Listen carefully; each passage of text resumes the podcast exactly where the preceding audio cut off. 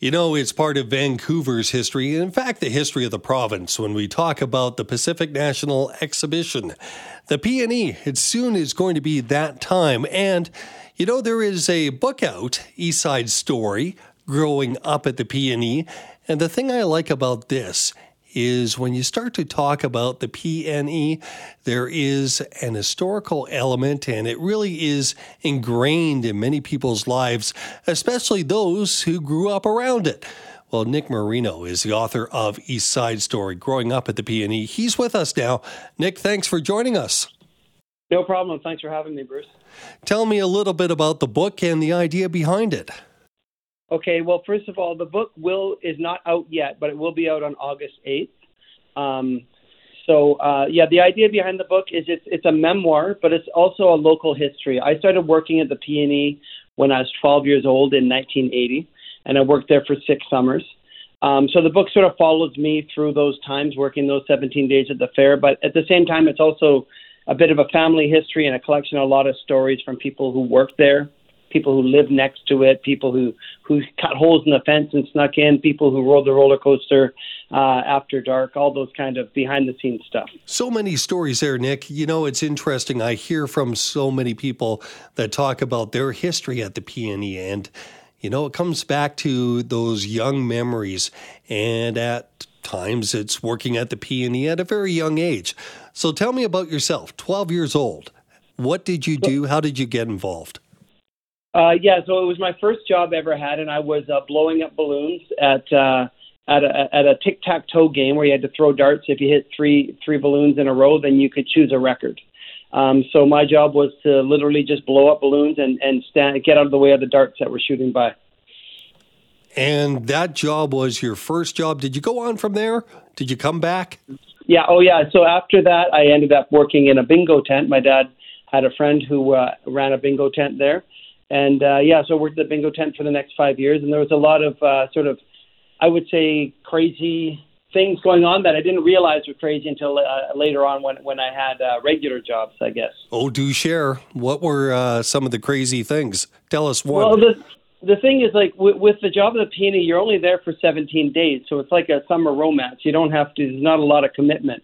So there was a there was a lot of um, let's say, uh, employees with sticky fingers. I mean, we were getting paid uh, three dollars and forty cents an hour, and uh, I, as what I year are we talking about? I know this is going to for the mathematicians, uh, you know, put oh, an age on this you. is uh, 1980 when I started okay. there. Fair enough. And, and I, I noticed, uh, you know, a few of the, I wasn't collecting any money, but I, I noticed some of the people that were working there would occasionally, um, you know, have a $20 bill slip into their back pocket or something like that. And uh, the more I worked there, the more I noticed all this little little bit of scamming going on on all the time. Um, there was a lot of people who grew up in the neighborhood who sort of had a a sense of entitlement in this in the way that they saw it as their backyard, and they sort of thought that they should get everything for free. So there was a lot of uh, uh, reciprocity in the in the way that you know, hey, I'll give you you can play my game for free. You give me a hamburger for free. I'll ride on the roller coaster for free, and you come over and I'll give you some food. A lot of that kind of thing is happening behind the scenes. Well, the fair is taking place in their park, Hastings Park. Uh, that's part of the East Side. So it really exactly. is an East Side story. What is the connection between the neighborhood and the fair?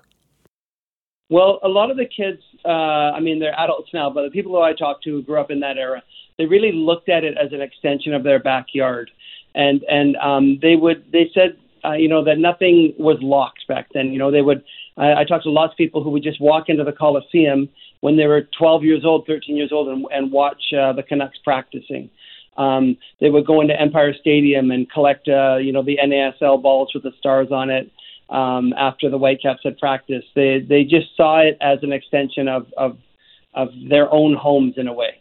Yeah, and and then also the PNE affected the whole area in the sense that you know, there were so many events there. It was a cultural hub for a long time where we had the, the BC Lions, the Whitecaps, the Canucks, any major concert.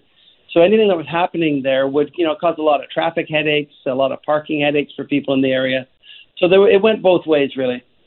Was it seen as kind of a cool job by your friends when you were back young, 12 years old and up? I I don't know if it was seen as a cool job, but it was definitely a fun job. People who worked there definitely had fun. And the idea as well that like you're only there for you know two and a half weeks. Um, there was definitely people who didn't take the job as serious as they would a job that they knew was going to last a lot longer than that. What were the bosses like? Well, when I started, my boss was a 16 year old girl who um, got mad at me and threw a dart at me and hit me in the arm one day. So some of the bosses were like that.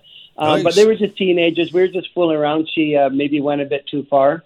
And then there was, you know, the bosses that sort of walked around. And I, I, I interviewed a guy who was one of the bosses for a long time, and uh, he would catch people sometimes stealing from games and that kind of thing. And and uh, but they were generally nice. I mean, I, there was one guy there that that I remember. I'm not going to say his name, but he seemed en- enraged most of the time. Okay. you know, like you know, they're, they're carny people. Some of the people you're going to see in these places. So um, you're going to see some funny stuff for sure. And the carny life is a whole different life. Uh, and those that know or have worked at carnivals know that one for sure. Nick, you must have come across some famous people in the time at the PNE, people that dropped by or had encounters with seeing somebody of uh, notoriety. Well, um, I mean, for the book, I interviewed some people that were like important uh, Vancouverites, like uh, Bob Lenarduzzi of the Whitecaps and Lui Passaglia.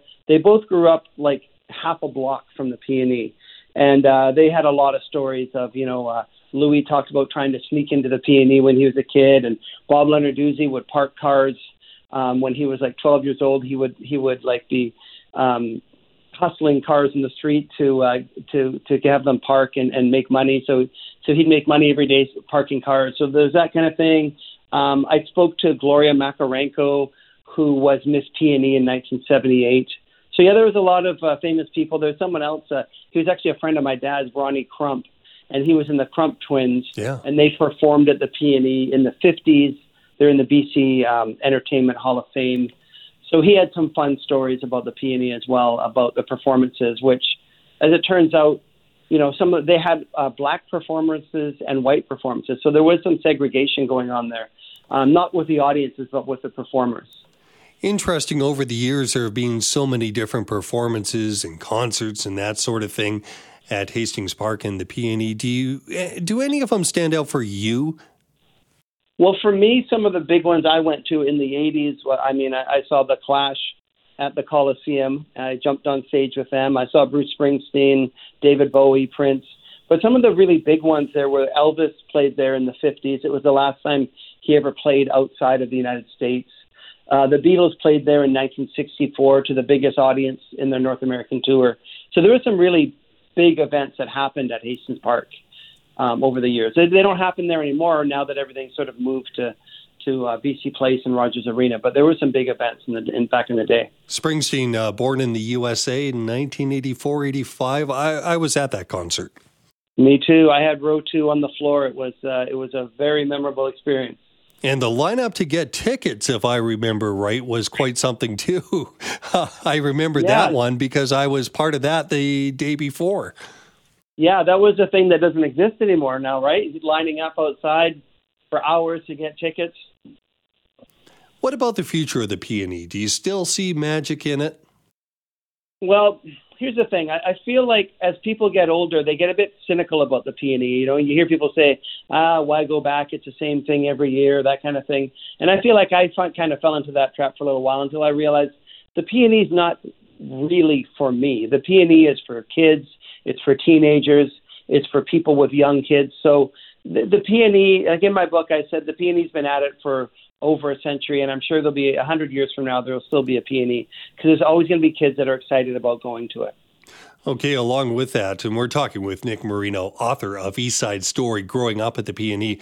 Nick, is there something you would like to see going forward beyond 2023 that maybe uh, you haven't seen in the past with the PNE?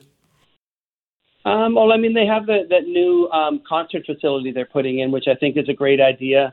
They're putting in another roller coaster, which is great. So I think as long as they, as long as it stays there, and as long as it's there for the kids to go to and the teens to hang out at, uh, I'm happy with it for sure. There's nothing, there's nothing more I need from the PNE, but there's lots more that it can give to uh, the kids and teens out there in the future. Okay, the book is finished and it comes out on, you mentioned August 8th, which is yeah. just about in time for the PNE. Uh, how can somebody get a hold of that book? Where's it going to be sold? Great. Well, so so the book is uh, being published by Arsenal Pulp Press. It's um, so you can go to arsenalpulp.com and pre-order, and pre-orders would be great um, if people want to pre-order the book. Um, if you have trouble finding that, you could just Google Nick Marino East Side Story, and that'll come up as well. And then when it's out, it'll be in all you know all your favorite bookstores for sure. Okay. Um, I, I just would, if if I can add, it, it's it's um, as well as sort of all the fun things I talked about. I do also touch on some of the things at the PNE that that um, you know are are maybe not as great. Well, definitely aren't as great. Where, for example, the uh, Japanese internment in 1942 and how that all happened on the PNE grounds and, and sort of how that was dealt with with the city at the time and and it's still being dealt with. Um, yeah, so that was a, really real blight in Vancouver's history, and it's good that you mentioned that uh, because there are these downsides to it, and boy, that was uh, one of them. So you did talk with uh, some of the people involved in their recollections. For sure, yeah, I went to the Nikkei Center and spoke to some people there um, uh, and uh, uh, talked to some people who were affected by it. Did a lot of research um, online about it because the history of the PNE, because it's been in the city so long, it's really a, a history of, of Vancouver and it's a history of, of, of the social morals and what was acceptable. You know, the the PNE for years had freak shows. It had a it had a parade of little people. You know, um, so there was it, and it's not the fault of the PNE. It's just what was acceptable morality of the time. But it is interesting to look at how it's changed over time. It does have that dark side to it, and certainly things have changed now going forward. You're still uh, optimistic uh, about where it's going from here. I mean, I think so. It seems to be, you know, like there was a time in the 90s when the city council voted that it was done and they were going to, you know, like close all the rides, knock down all the buildings. It was going to be a park, and then that was reversed. And uh, so now it's sort of a combination of a park and and uh, and an amusement park. And I think that works. I think it's a good compromise. I hope it stays that way. Well, Nick, I'm looking forward to getting my copy uh, sent to me from you. And, uh, you know, it comes out, I guess, uh, in August. East Side Story growing up at the PNE. Nick Marino, thanks so much for spending time with us. Thanks a lot, Bruce.